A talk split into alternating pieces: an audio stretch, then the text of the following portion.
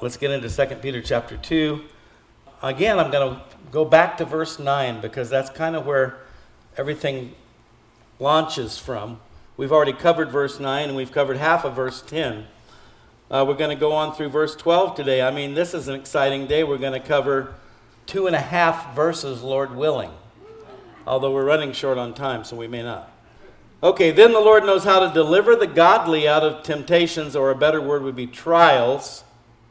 The Lord knows how to deliver the godly out of trials. We heard about heard two testimonies today on that. And to reserve the unjust under punishment for the day of judgment. And that's where it gets uncomfortable. As long as we study passages that talk about blessings and good things, everybody's happy. But when we start to talk about the other side of the coin, people get nervous, they get uncomfortable. But again, as we've talked about the last several weeks, God guarantees two things He guarantees protection and deliverance for His people, for His children, for those who have embraced Him, embraced Jesus Christ as their Lord and Savior and he promises or guarantees punishment for those who do not. You can't have one without the other. And especially those who walk according to the flesh in the lust of uncleanness and despise authority. That's where we left off last week. They are presumptuous, self willed. Actually, we got that far. They are not afraid to speak of evil, of dignitaries, and this is where we'll pick it up today.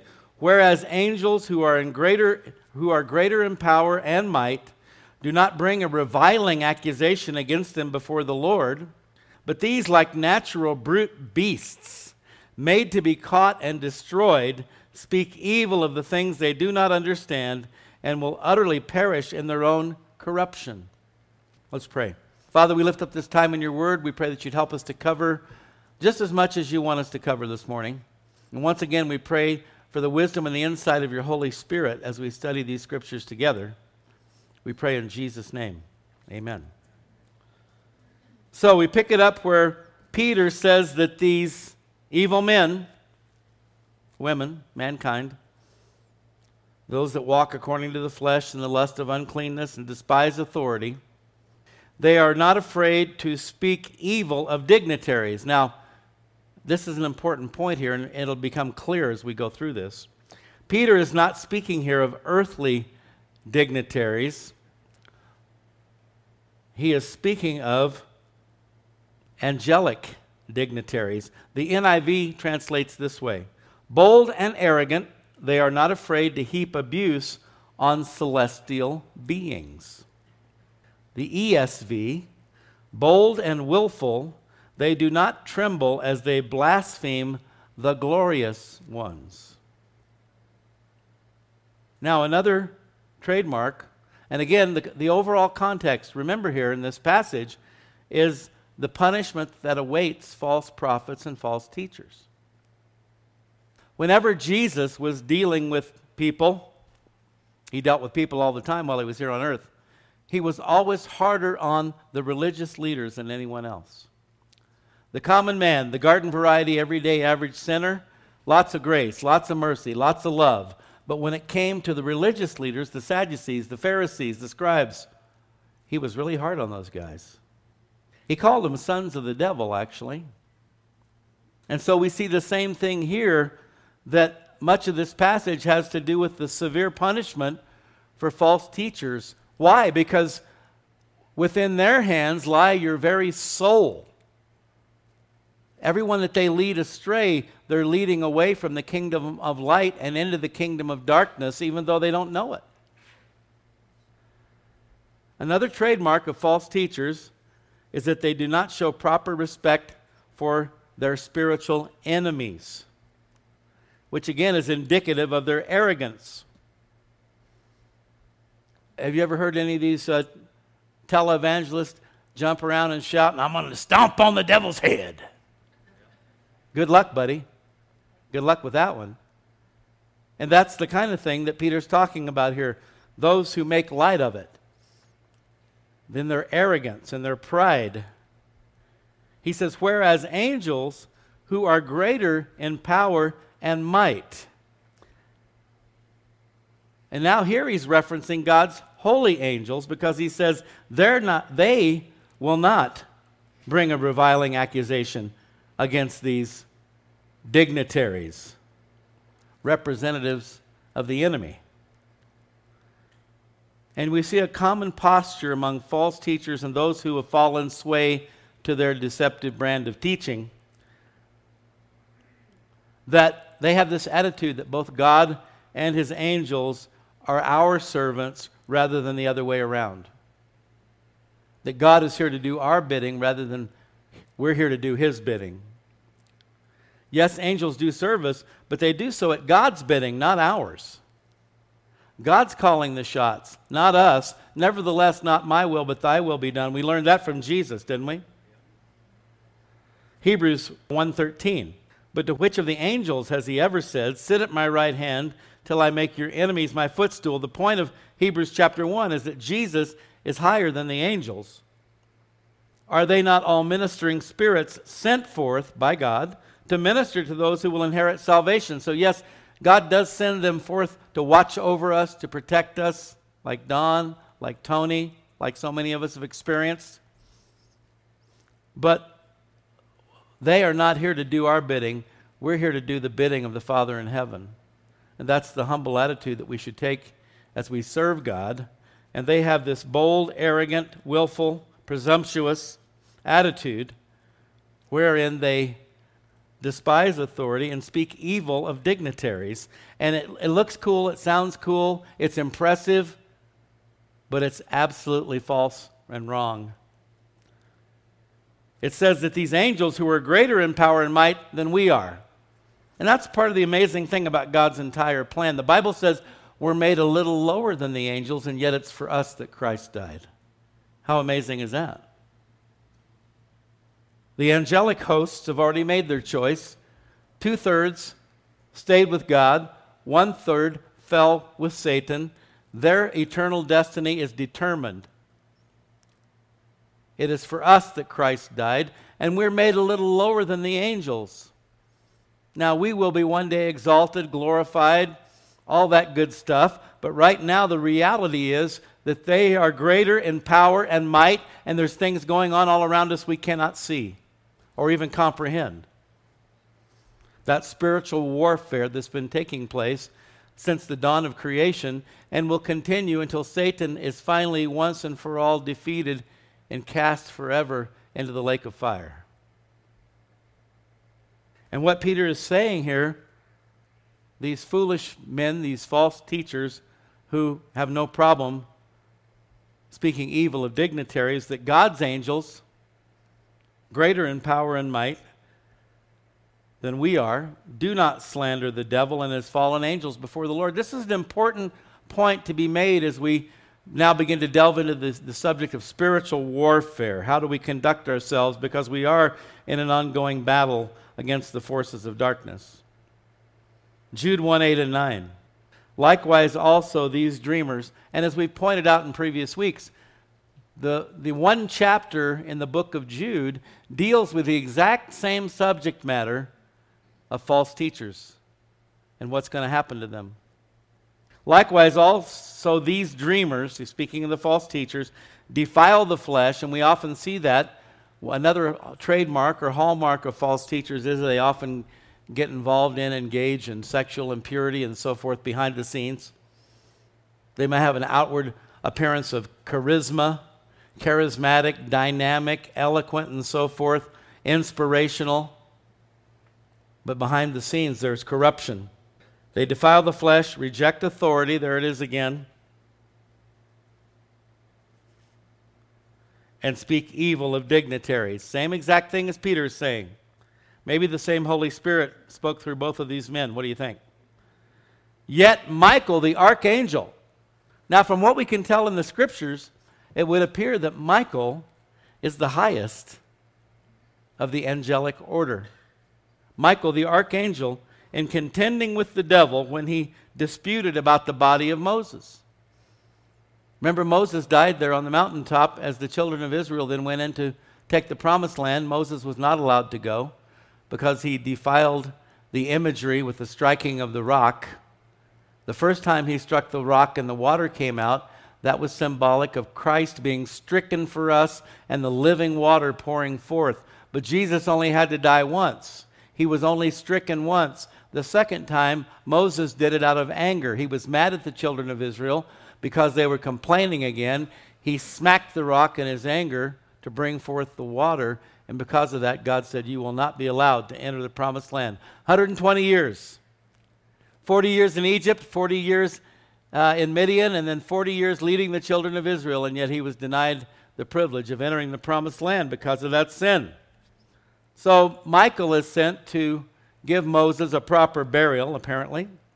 Satan wants to defile the body of Moses, and they're disputing about it. And Michael dared not bring against him. Now, this is the highest of angelic beings in God's hierarchy the good guys. And he dared not bring against him a reviling accusation, but said, The Lord rebuke you. Pastor Chuck Smith used to say, I always like to keep the Lord between me and Satan. And he used this passage as his example. And so many people have been misled and corrupted by this polluted teaching that we can mock the devil, we can mock his demons or his fallen angels because we're so superior. No, we're not superior. He is superior. If Michael said, The Lord rebuke you, what do you think we ought to say? The Lord rebuke you? See, I think a lot of Christians have been misled and deceived and pumped up into this false sense of power and authority. We do have, be, we'll read this in a moment, be strong in the Lord and in the power of His might. It's not ours, it's His. So um, it's so typical. We talk a lot about balance, how God wants us to make every effort to be balanced. We don't go too far off to the left or too far to the right, except in elections. On one side, you have those who totally ignore the issue of spiritual warfare. I've shared this before. When I was young, I've been a believer my, almost my entire life. But when I grew up, I was kind of uh, skeptical about the dark side. I believed in God, believed in Jesus, believed in heaven, all that stuff. But I didn't give a lot of credence to the dark side. But as I grew up and I got older and I matured spiritually, I came to understand you have to believe in both because they're both real. God's kingdom is real, Satan's kingdom is real, but God's kingdom will prevail and Satan's kingdom will fall. That's good, don't you think? But you have those who totally ignore the issue of spiritual warfare and they just want to look at their walk with God as a tiptoe through the tulips. I can't remember her name, but there was a country artist back in the 70s who did a song, I Never Promised You a Rose Garden. And that's true of God as well. He's never promised us there's being a Christian is wonderful, it's awesome, but really the greatest implications have to do with eternity. In this life, we will still have trials, we will still have tribulations, there will still be difficulties, and spiritual warfare is an ongoing reality. Many people choose to ignore it. Again, that same movement that teaches these false teachings regarding the devil and his angels and, and the way we conduct ourselves with them, that it's okay to mock them and make fun of them. They also teach that we should just positively confess everything and it'll go away, that we should never be sick, we should never have problems. And if we do, it's because we don't have enough faith. Gee, that puts it back on us when it really should be on Him. God's faithful whether our faith is weak or strong. If we could positively confess ourselves into the kingdom of God, then Jesus wouldn't have had to die on the cross. Really, that's like another religion called Christian Science which is one of the false cults. Power of positive thinking, mind over matter. A lot of people have died because of that, because they refuse to go to a doctor. They refuse to receive medical help because they say, no, if I think I'm well, I'm well. And then they drop dead. Didn't work too well, did it? So you have those who totally ignore the issue of spiritual warfare, and then, and a satanic hierarchy, by the way.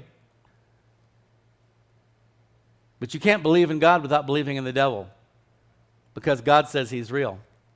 God created him. He didn't create him as the devil, he created him as Lucifer, the son of the morning star, the highest of all angelic beings, the worship leader in heaven, but he fell because of his pride and his arrogance, just like these false teachers. So you have those who totally dismiss the issue of spiritual warfare and a satanic hierarchy, while on the other side you have those who acknowledge them but foolishly mock them. Where's the balance? Well, that's what we're talking about today. It is real. We need to acknowledge it, we need to be aware of it, but we need to understand it in its proper context and conduct ourselves accordingly. Ephesians 6:10 through 12. Finally, my brethren, be strong in the Lord and in the power of his might. See, it's just like those who think that they can earn their way into heaven by their own good works, salvation by works. That's not biblical. We're saved by grace through faith. Christ paid the price for our sins. He paid the price of redemption. The only way we can be saved is by putting our faith in Him. We cannot be saved by our own good works, and by the same token, we cannot successfully wage warfare against the enemy in our own strength.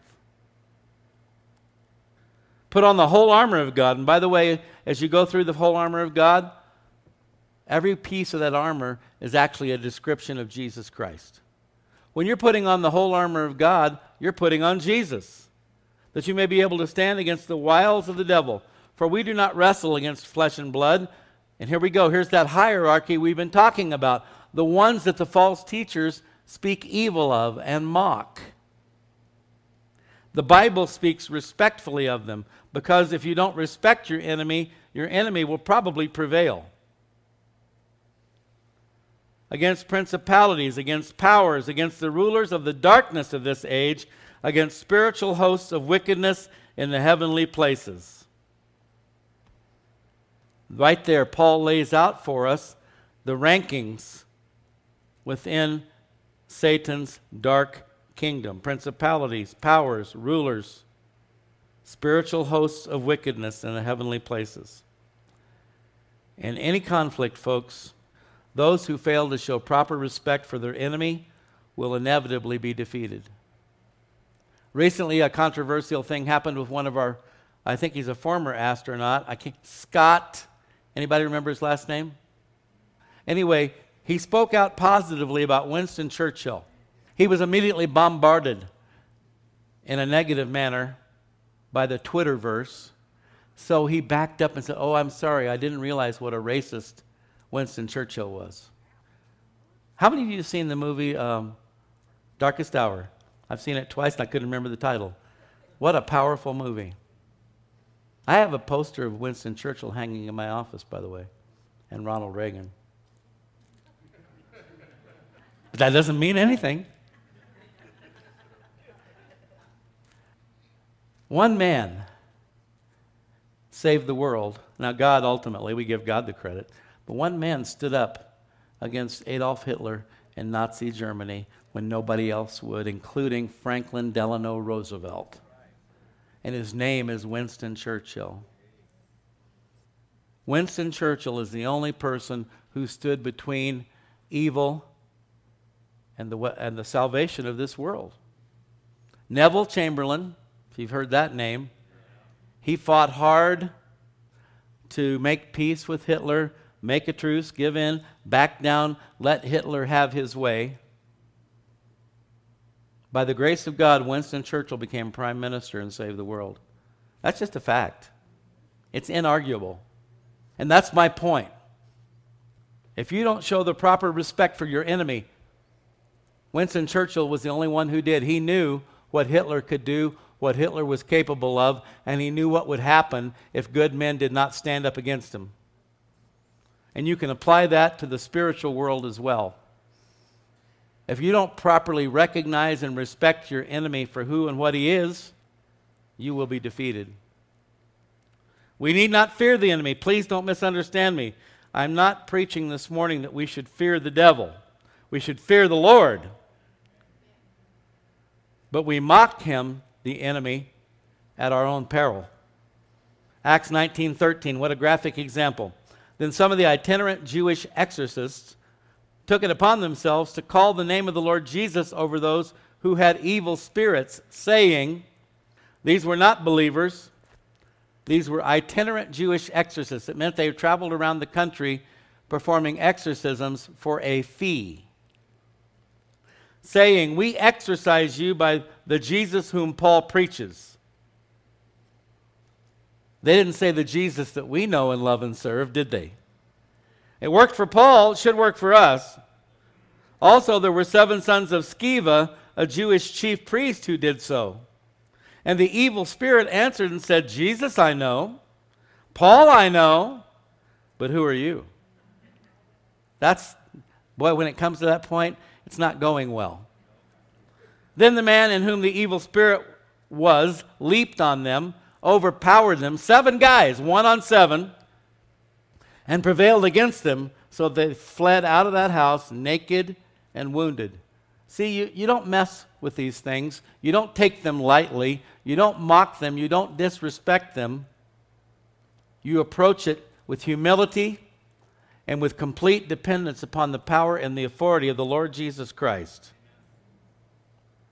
1 Peter 5 8, be sober, be vigilant, because your adversary, the devil, walks about like a roaring lion, seeking whom he may devour. And again, there's a, there are those who mock the, oh, he, the devil, he just this old toothless lion. Really? That's not what Peter said. He's saying, be on the lookout, be watchful, be sober, be vigilant. Why would Peter warn us about being devoured by the enemy unless it's possible for that to happen? Nowhere in the New Testament will you find any New Testament writer, any apostle, Jesus himself, never mocking the devil or his angels. James 4 7 gives us a beautiful, perfect example of the process in which we are to resist the enemy. One, therefore submit to God. If you're not submitted to God, if you're not humbly walking before thy God, if you're walking in pride and arrogance, you're already in big trouble. One, therefore submit to God. Two, resist the devil. And if you've submitted to God, then you have his power and his strength to be able to resist the devil. Three, he will flee from you. But if you take the first part away, submission to God, the rest doesn't work. When we are living our lives in humble submission to God, the enemy cannot touch us. 1 John 4 4. You are of God, little children, and have overcome them. Oh, guess he's talking here again about false teachers, the spirit of Antichrist. You have overcome them because they're representatives of the enemy. Because he who is in you, Jesus Christ, the Spirit of God, he who is in you is greater than he that is in the world. Who is he that is in the world? Satan. He's the prince of this world. The one living inside of us is greater. But it's not us that's greater, it's him living in us. And by the way, that involves John 15, 7. Jesus says, If you abide in me, to abide means to live, it means to dwell. Doesn't mean just to go to church on Sunday morning. It means you live with him daily, and he lives with you. Like a marriage, we are called in the Bible the bride of Christ. If you're married to someone, ideally, you're living with them day in and day out, right? It's a connected, committed, covenant relationship. If you abide in me and my words abide in you, what we're doing here today, we're studying the Word of God together, we're feeding upon the Word, but we need to do that daily. If you abide in me, my words abide in you, you will ask what you desire, and it shall be done for you. Verse 12, but these, false teachers, false prophets, deceivers, these like natural brute beasts, made to be caught and destroyed, speak evil of the things they do not understand, and will utterly perish in their own corruption. So, but these, in contrast to God's holy angels who have intellect, free will, and a moral compass, a conscience, the ability to choose between right and wrong, by the way, God has imparted these same characteristics and qualities to us as human beings.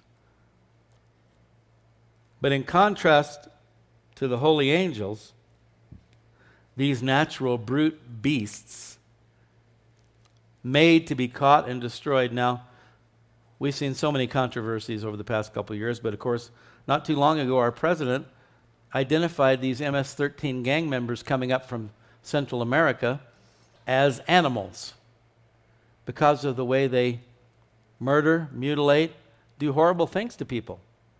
And uh, once again, he was eviscerated for those comments. He was attacked viciously for calling animals animals.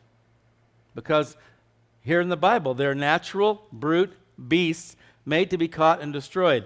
Vicious, dangerous, a peril to all. But here, Peter's talking about false teachers.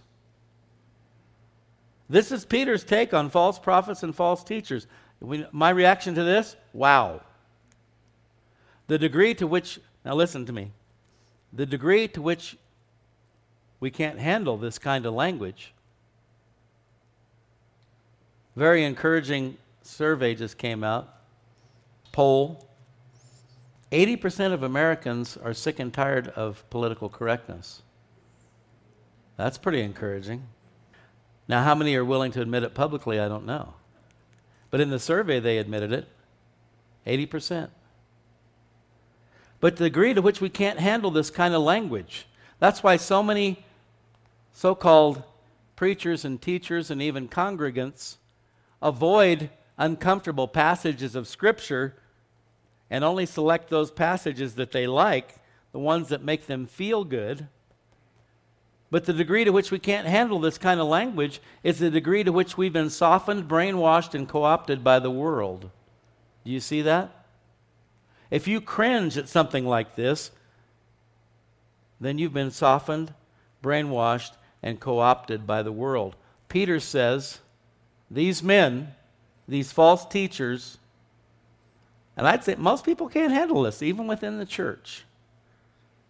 But if there's any part of the Bible that you can't handle, you need to work on that. Because this is an all or nothing proposition, folks. It's either all true or none of it's true. Do you get it? So whenever you cringe, you're the problem. God's not the problem. Whenever I cringe, which I don't think that happens. The only time I cringe is when I'm convicted for my own sin. That's what makes me cringe. And that happens quite often too. See, this is something that people today are almost entirely unwilling to admit and to face. There really are evil people in the world. Now, God so loved the world. We talked about loving our enemies, but that doesn't change the fact that there really are evil people in the world, and those who are unwilling to call them out will be consumed by them. Do you know that? 1 Timothy 4 4. Now, in my um, New King James Bible, it has little headings for different passages. And this heading is the great apostasy, the great falling away. Paul writes to Timothy Now the Spirit expressly says that in latter times some will depart from the faith, which means they were in the faith. You can't depart from it if you've never been there. Giving heed to deceiving spirits and doctrines of demons. This doesn't mean witchcraft and Satanism, although, did you hear that they had a public uh, witch gathering in Washington, D.C. to put a hex on the new Judge Kavanaugh? Yep, enemies ramping things up, folks. We need to be praying more than they're hexing. Deceiving spirits and doctrines of demons involves anything, any teaching, any false teacher that leads people away from the absolute truth of God's word in the person of Jesus Christ.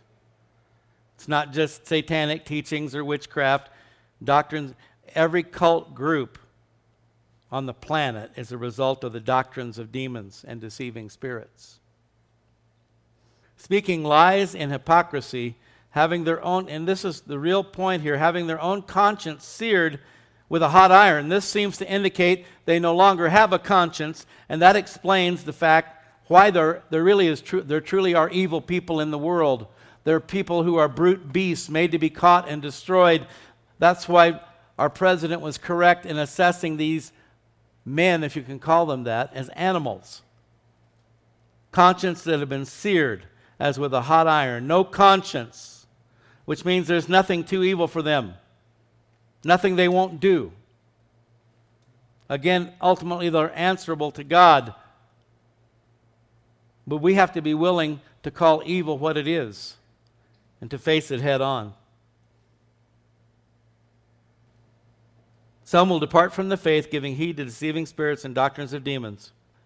Just like Peter and Jesus, Paul reserves his strongest condemnation for those who deceive and those who allow themselves to be deceived. Think about that.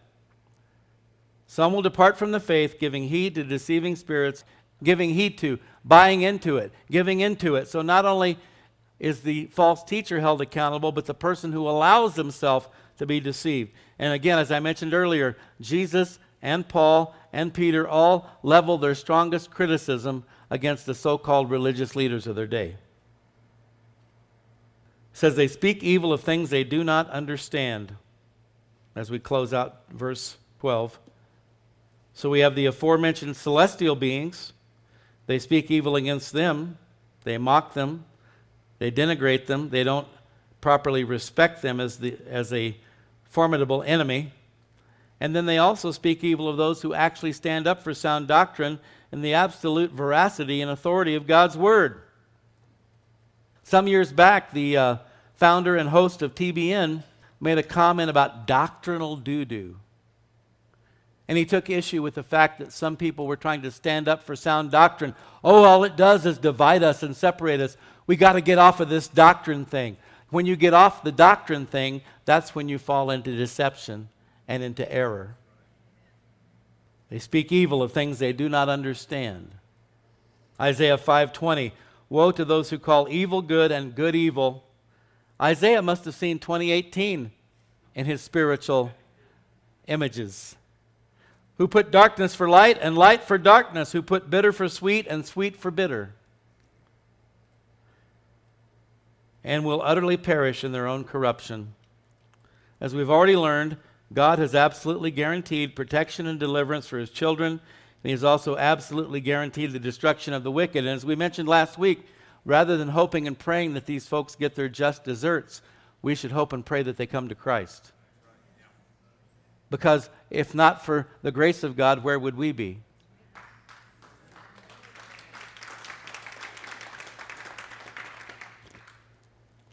To quote a popular phrase, there's a place in hell for those who twist and pervert God's truth and in the process lead others astray.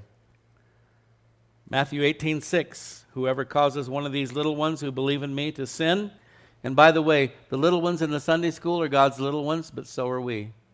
If you're a parent here today, no matter how old you get and how old your kids get, they will always be your children, right?